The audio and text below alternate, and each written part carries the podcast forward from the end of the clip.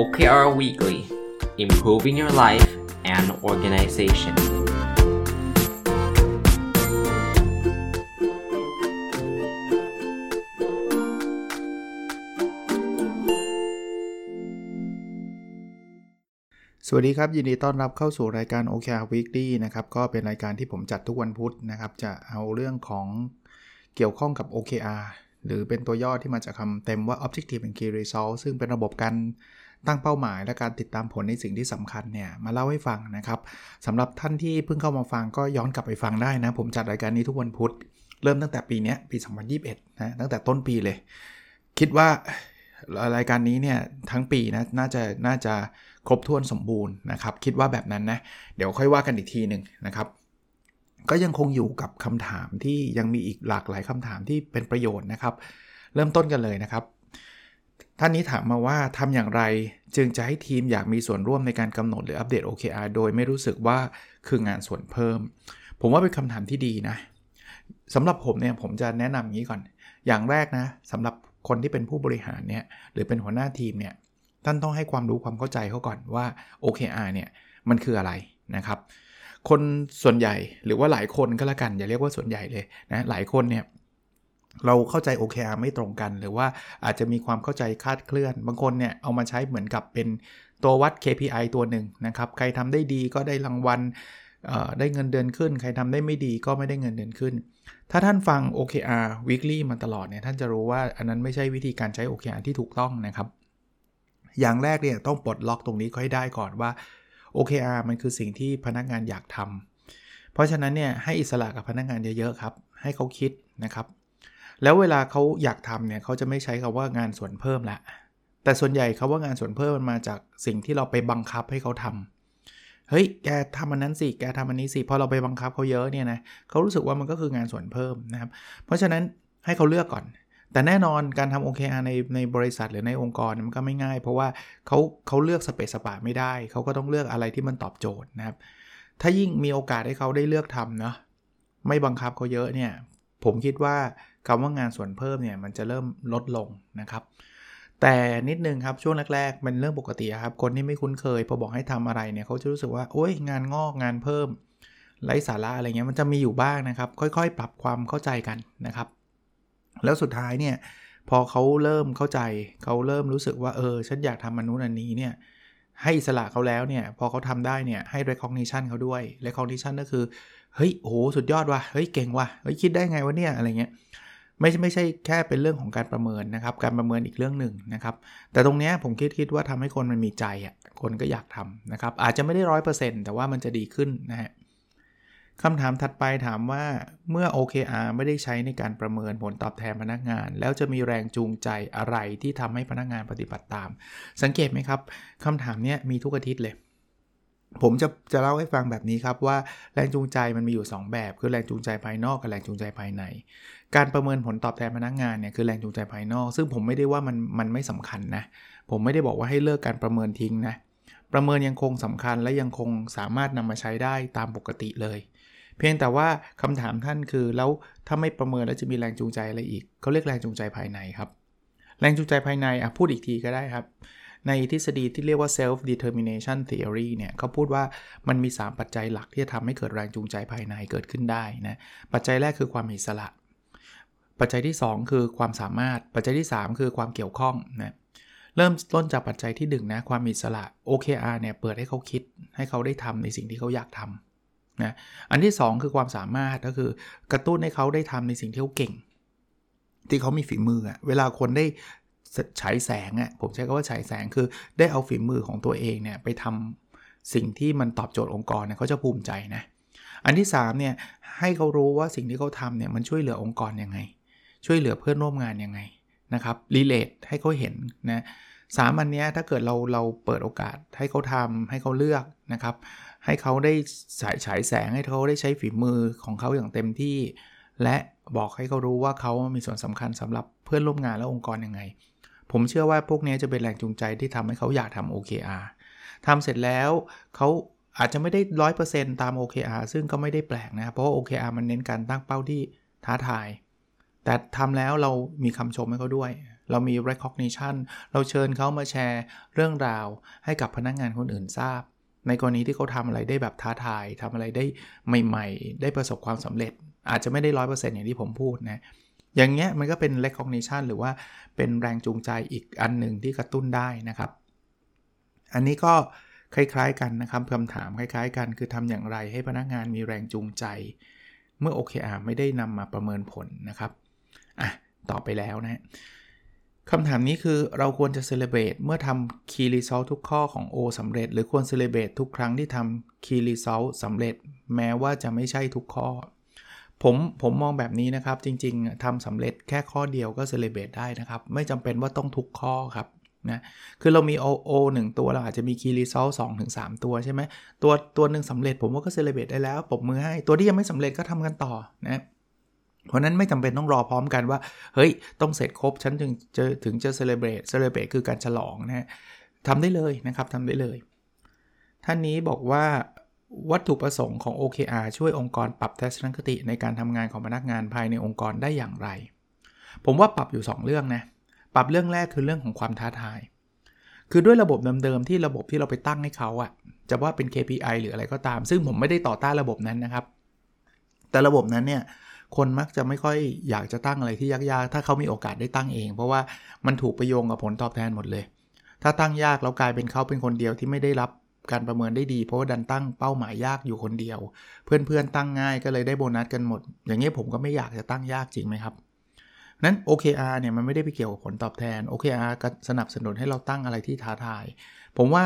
ทัศนคติของการทำงานคนจะเริ่มเปลี่ยนไปเฮ้ยฉันอยากทำอันนี้มันยากว่ะแต่ฉันก็อยากทำว่ะแล้วทำไม่ถึงมันไม่ได้เดือดร้อนตัวฉันไม่ได้ฉันไม่ใช่ว่าจะโดนทำโทษหรือว่าไม่ได้ขึ้นเงินเดือนอะไรเงี้ยนะอันที่สองที่ผมคิดว่าเป็นวัฒนธรรมที่จะเปลี่ยนไปคือมันไม่ได้ทุกอย่างจะต้องเป็นเงินไปหมดนะทุกอย่างไม่ได้เป็นเรื่องของเกรดไม่ได้เป็นเรื่องของการประเมินผลทุกเรื่องนะครับคือ โอ เค อาร์ เนี่ยมันทำให้เรากล้าจะทำอะไรที่นอกกรอบออกไปอะนะครับแล้วมันจะขับดันแรงจูงใจภายในของพนักงานขึ้นมาไม่มากก็น้อยนะผมพูดแบบนี้บางคนอาจจะบอกใช้แล้วไม่เห็นมีแรงจูงใจภายในเลยไม่มีก็เท่าเดิมจริงไหมแต่ถ้าเกิดใช้แล้วมันมีแรงจูงใจภายในเพิ่มขึ้นเนี่ยผมคิดว่ามันคุ้มค่านะอันนี้ก็เป็นอีกมุมนึงนะครับเป็นกระตุ้นทำให้เกิดแรงจูงใจภายในกับพนักงานในองค์กรได้นะครับท่านนี้เขียนมาบอกว่าถ้ารู้สึกว่าการตั้ง โอ เค อาร์ ที่ท้าทายแล้วอาจจะทำไม่ได้จะทำให้รู้สึกเฟลแล้วไม่อยากจะทำต้องจัดการยังไงผมพูดงี้คือเวลาตั้ง โอ เค อาร์ เนี่ยนะครับอย่าไปตั้งเป้าว่าฉันจะต้องทำได้เท่านั้นเพราะว่าถ้าเกิดจะตั้งเป้าแบบนั้นเราจะไม่กล้าตั้งอะไรที่ยากหรอกนั้นผมมักจะพูดแนะนำให้ว่าทำ โอ เค อาร์ เนี่ย fail เนี่ยคือค่า default คือคือความล้มเหลวเนี่ยมันคือค่าตั้งต้นอยู่แล้วคือปกติอยู่แล้วผมทำ โอ เค อาร์ ผมก็ไม่ได้หวังว่าจะต้องสำเร็จทุกข้อนะในทางกลับกันนะถ้า โอ เค อาร์ สำเร็จทุกข้อเนี่ยมันอาจจะแปลว่าสิ่งที่เราตั้งไว้เนี่ยมันไม่ยากมันง่ายเกินไปแล้วมันไม่มีประโยชน์ด้วยเพราะฉะนั้นเนี่ยถ้าเฟลในรู้สึกแบบรู้สึกว่าไม่ถึงแล้วเฟลเนี่ยอาจจะต้องปรับเปลี่ยนความคิดใหม่นะครับบอกว่าเฮ้ยคุณทำไม่ถึงเนี่ยมันคือธรรมชาติ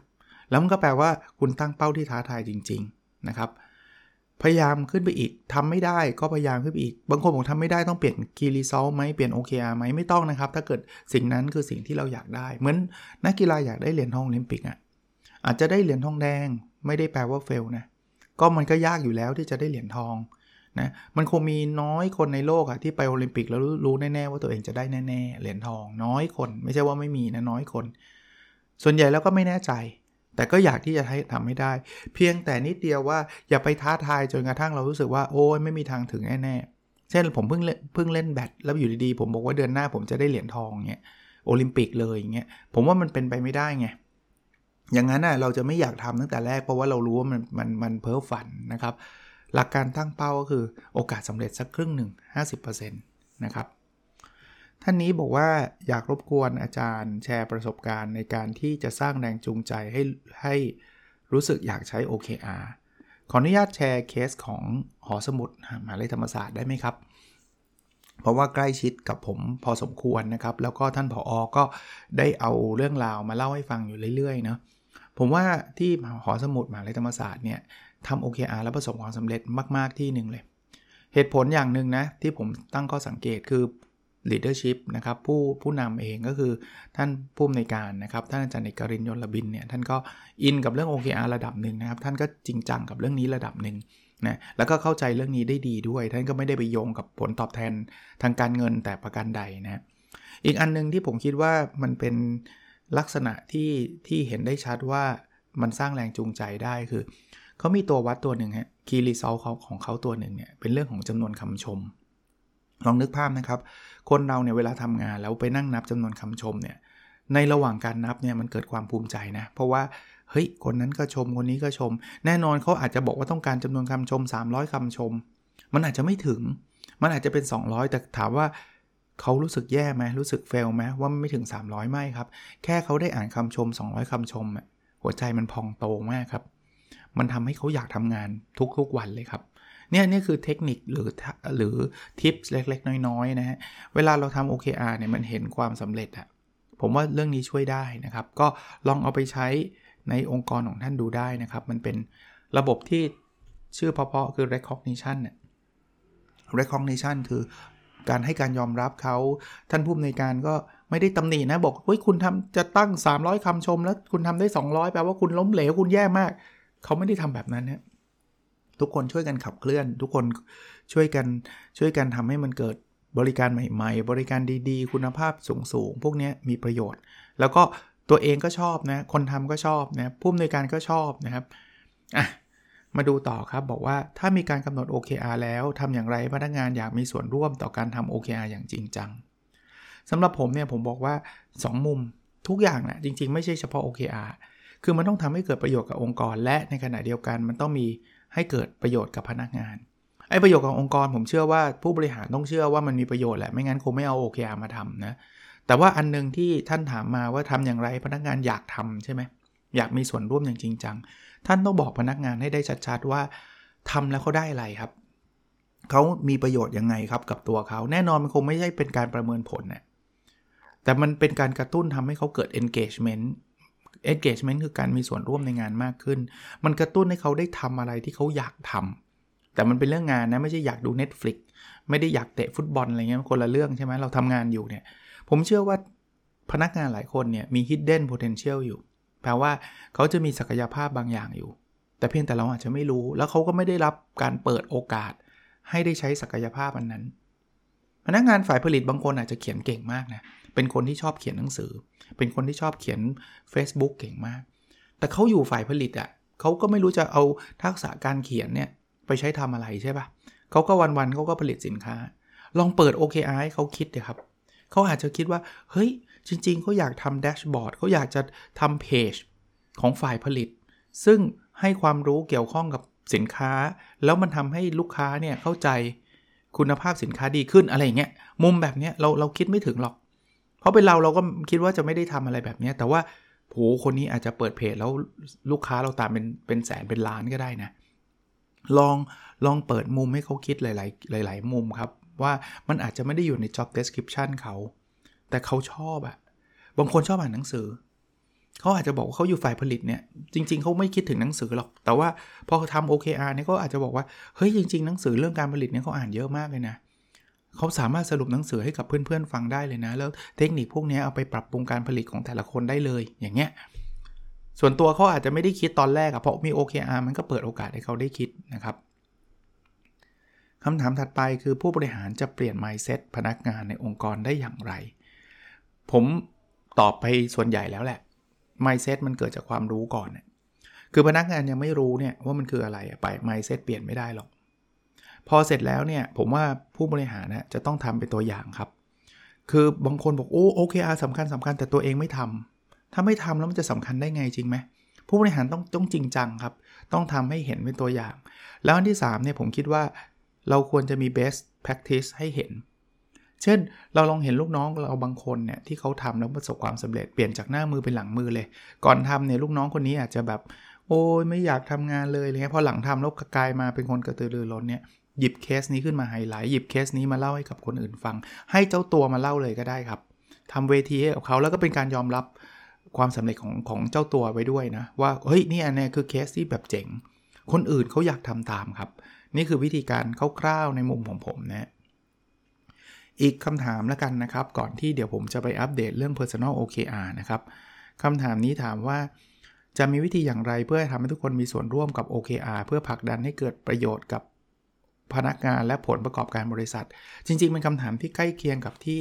ถามมาก่อนหน้านี้นะครับก็ตอบไปหมดแล้วนะครับก็น่าจะเห็นเป็นประเด็นนะครับวันนี้อาจจะเป็นเรื่องของ motivation พวก mindset อะไรพอสมควรนะครับก็เอาไว้ประมาณนี้ก่อนไม่งั้นจะยาวเกินไปนะมาดู personal โอ เค อาร์ ของผมบ้างนะครับก็พูดทุกสัปดาห์เลยครับว่า personal โอ เค อาร์ เนี่ยไม่ได้เป็นเรื่องแค่งานอย่างเดียวนะเป็นเรื่องส่วนบุคคลเป็นเรื่องของการตั้งเป้าหมายของชีวิตเราเองนะครับแล้วผมมาเล่าให้ฟังทำไมทุกสัปดาห์ผมมาอัปเดตทำไมผมก็แค่จะทำเป็นตัวอย่างให้ท่านเห็นเท่านั้นแหละว่ามันทำได้นะครับแล้วท่านไม่ต้องไปรอปีใหม่ท่านทำตอนไหนก็ได้ครับตอนนี้ท่านจะลุกขึ้นมาทำเลยก็ได้นะครับ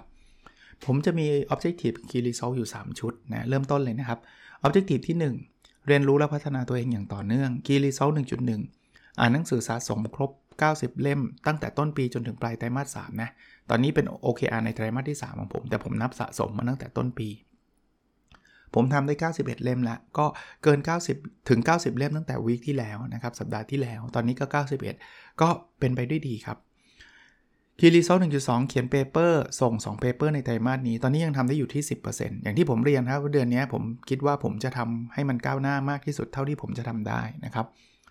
Objective ชุดที่สองนะครับแบ่งปันความรู้เพื่อทำให้สังคมดีขึ้น Key Result สองจุดหนึ่ง เขียนหนังสือในไตรมาสในไตรมาสนี้ให้จบหนึ่งเล่มตอนนี้หนังสือก้าวหน้าไปด้วยดีนะสัปดาห์ที่ผ่านมาเนี่ยผมคิดว่าได้สัก เก้าสิบเปอร์เซ็นต์ ละ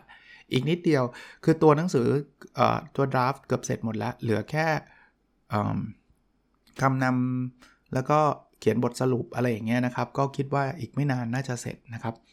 Key Result สองจุดสอง คนติดตามฟังพอดแคสต์ สองหมื่น ดาวน์โหลดต่อวันเอ่อตอนนี้อยู่ที่ หนึ่งหมื่นสี่พันสี่ร้อยแปดสิบ ดาวน์โหลดต่อวันกระโดดมาจากวีคที่แล้วพอสมควรนะครับวีคที่แล้วได้ หนึ่งหมื่นสามพันสามร้อยสี่สิบเอ็ด ดาวน์โหลดต่อวัน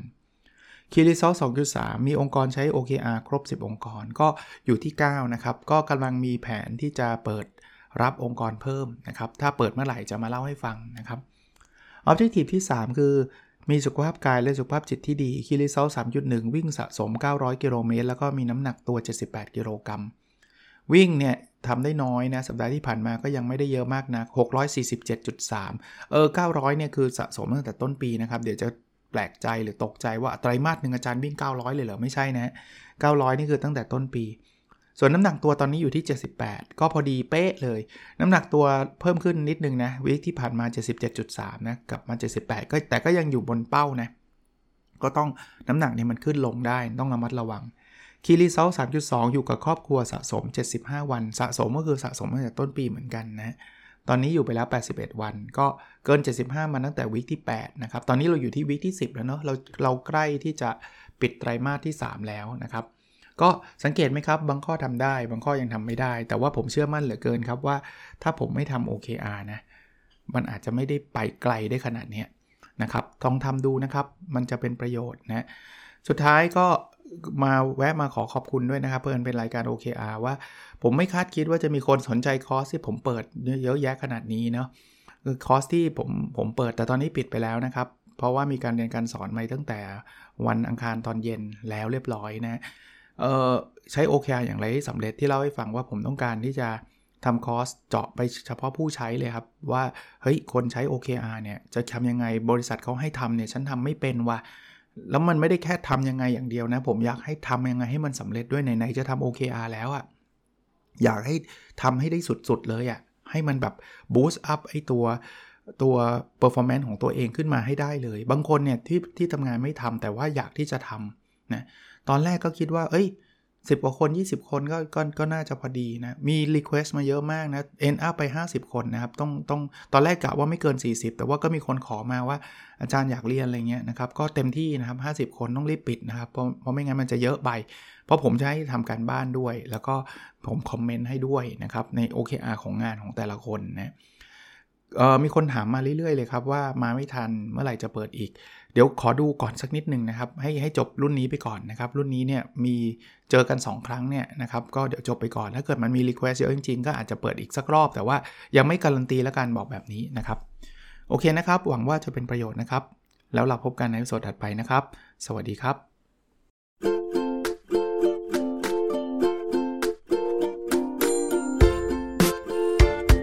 the O K R Weekly, Improving Your Life and Organization.